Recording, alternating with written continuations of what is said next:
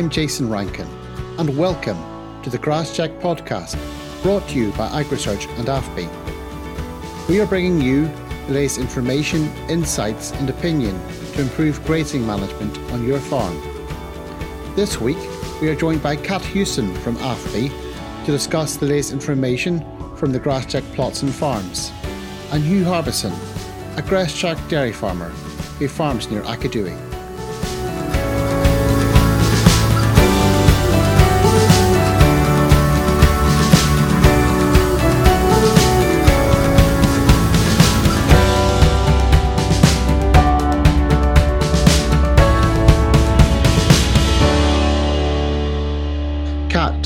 Growth had been above the seasonal average last week. Has this continued? Yes, Jason. So we're still seeing growth from both the plots and the grass check farms that's slightly above what we'd expect based on the 10 year growth curve that we have from those grass check plots. So the figures this week were sort of mid 40s to high 40s in terms of growth rate, whereas that 10 year average would be 35.7 kilograms dry matter per hectare per day as a growth rate. So still just that little bit higher than typical.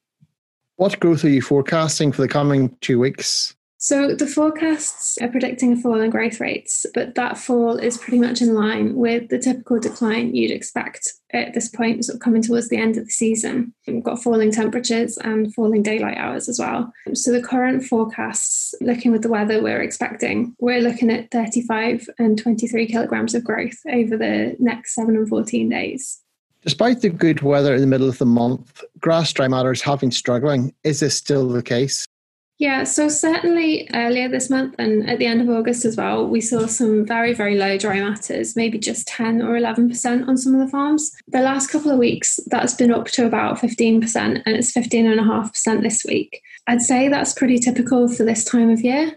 So it's in line with the long term plot data that we have for sort of the end of September, start of October. 15% is about average, even though we might like it to be a little bit higher. But at least with sort of spring calving herds, we should be seeing demand falling now, which will help a little bit. And it is encouraging to see that the ME values are holding up really well. So they're coming in at an average of 11.8 this week. So as long as the stock that you're grazing are able to meet those target intakes, we should still be seeing some really good performance from grazing.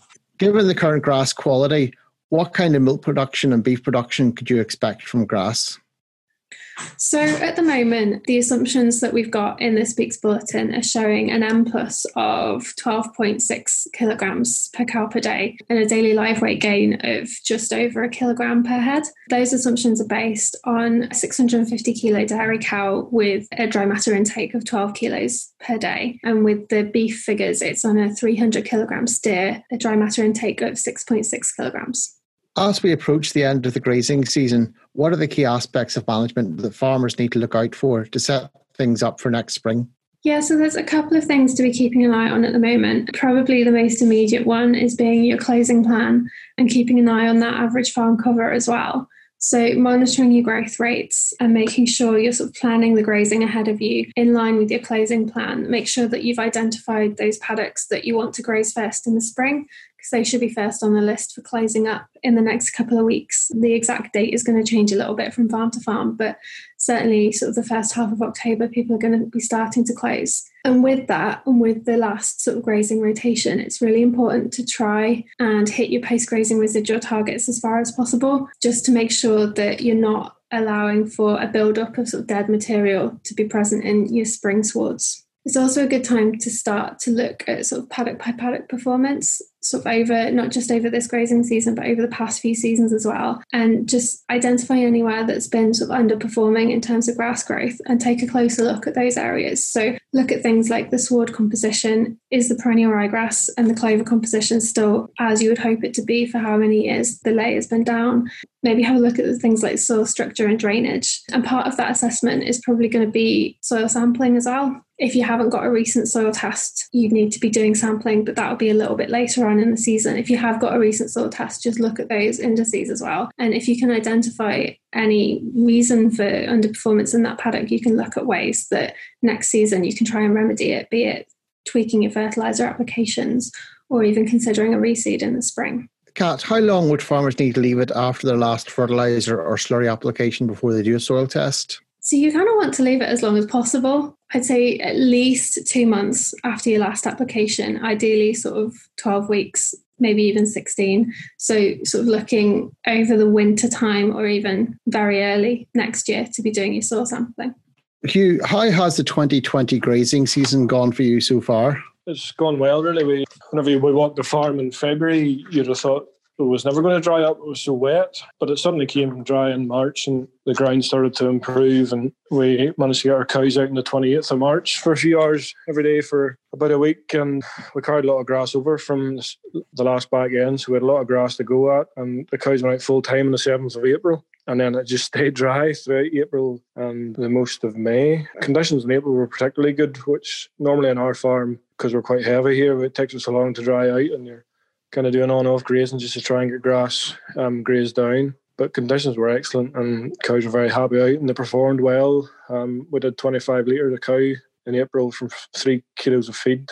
And the fats and proteins were good at 4.23 and 3.57 in April. So they produced a lot of milk in April and that continued on into May with the good cleanouts. In April, we had a lot of good quality grass for them in May. And even though it was dry, our farm still kept growing grass, which was good, and quality was there. They kept on milking throughout May, sitting about 24 litres on average throughout May. But our butter fat fell away to 3.7, which was disappointing. Usually, our cows, because of their stage of lactation, their quality would be usually very good, particularly for fat in April and May, but it fell away. And I would say that's probably down to the farm's low pre-grazing covers were low and the quality was very good. It's probably seen through on our protein percentages in May, which are 3.77. So our protein was actually higher than our fat content in May. I would take that spring every year. I know it didn't suit a lot of people in County Down, but it was first class for us. Um, cow, cows were happy and the farmer was happy. Hugh, you're in the middle of calving at the moment. You operate a compact autumn calving system.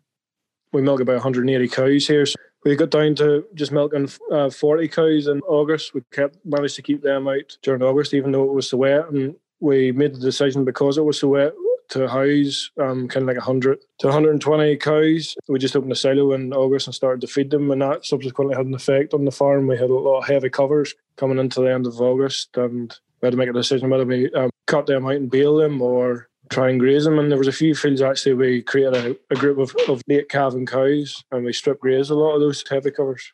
So with those heavy covers and we strip grazed them there this month actually with a mob of dry cows and they've done a very good job on it actually and cleaned them out well. So they're back to where we kind of need to be now. And the cows are still out during the day at the minute. We have about 100 calved in about three weeks. And they're out during the day and at night. We're feeding them round bales of silage that we made off the platform in May and June. It's a really good quality and they seem to be performing well on it. Uh, so, what's the grass situation on the farm currently? Growing about 40, I would say. It's come away down. I haven't sold any fertiliser in a long time because we had so much grass about, but the quality seems to be there still, um, and the cows are reasonably settled on it. We'll try and persevere with them out during the day f- for a long time yet, just because it's a long old winter and I like to keep them out as long as possible, really. Absolutely. Looking forward, what are the next key actions you'll be taking as regards grassland management? Hopefully, maybe tomorrow we'll scoot around the platform and see what the closing covers are going to be like. We've shot up a couple of fields already um, for next spring there. We've got bits and pieces of dry ground on this farm that we try and go to early. So we've shut them up already to try and give them peace until the springtime to allow us to have a cover of grass to turn cows out onto in the springtime. Then we'll try and, and get the rest of the farm grazed down to a reasonable cover. You know, we've moved some year old heifers home to try and um, graze a couple of reseeded fields to try and get them grazed down a bit before the winter time, you know. Hugh, given the current price volatility uncertainty, many farmers will be looking to get more out of grass what practical recommendations would you give to farmers to help them make the most of grass? Probably try and graze as much of your herd as possible. Um, I know we years ago we used to try and keep some of the cows in and turn low yielders out, but this past few years we've um, even if a cow's doing 40 litres in the springtime, like she goes out to grass, and to try and get as much grazed grass into cows as possible. I would say even though we're an autumn calving herd, probably one of our most profitable months in milk production is April and May. So even though we are not in calving herd, like the, the value of grazed grass can't be underestimated, particularly if you can manage the quality of it and get the increases in fats and proteins and you know keep the keep the milk yield up while they're at grass. So, Hugh, you're growing a lot of grass in the farm. What role has reseeding played in that? Played a massive role, Jason. We soil test the farm every year, and that's where we start really and try and get our soil indices right. And then any fields that are, are not performing, we um, do reseed them with modern grass varieties. And it is noticeable the cows perform better on re- reseeded fields and they do grow more grass. So it is a worthwhile investment. And again, the newer swards of grass, I think, have to be managed more intensively to get the most out of them. But now it's worked, well on this farm anyway. That's it for this episode of the GrassCheck podcast, and my thanks to Kat Hewson from AFBI and Hugh Harbison for joining us. Don't forget to rate, review, and subscribe to the podcast. You can listen on Apple and Google Podcasts, as well as Spotify. For more information, you can go to the GrassCheck website, www.agrisearch.org slash grasscheck, and the GrassCheck social media channels. I'm Jason Rankin, and join us the next time for the GrassCheck podcast. Until then, stay safe.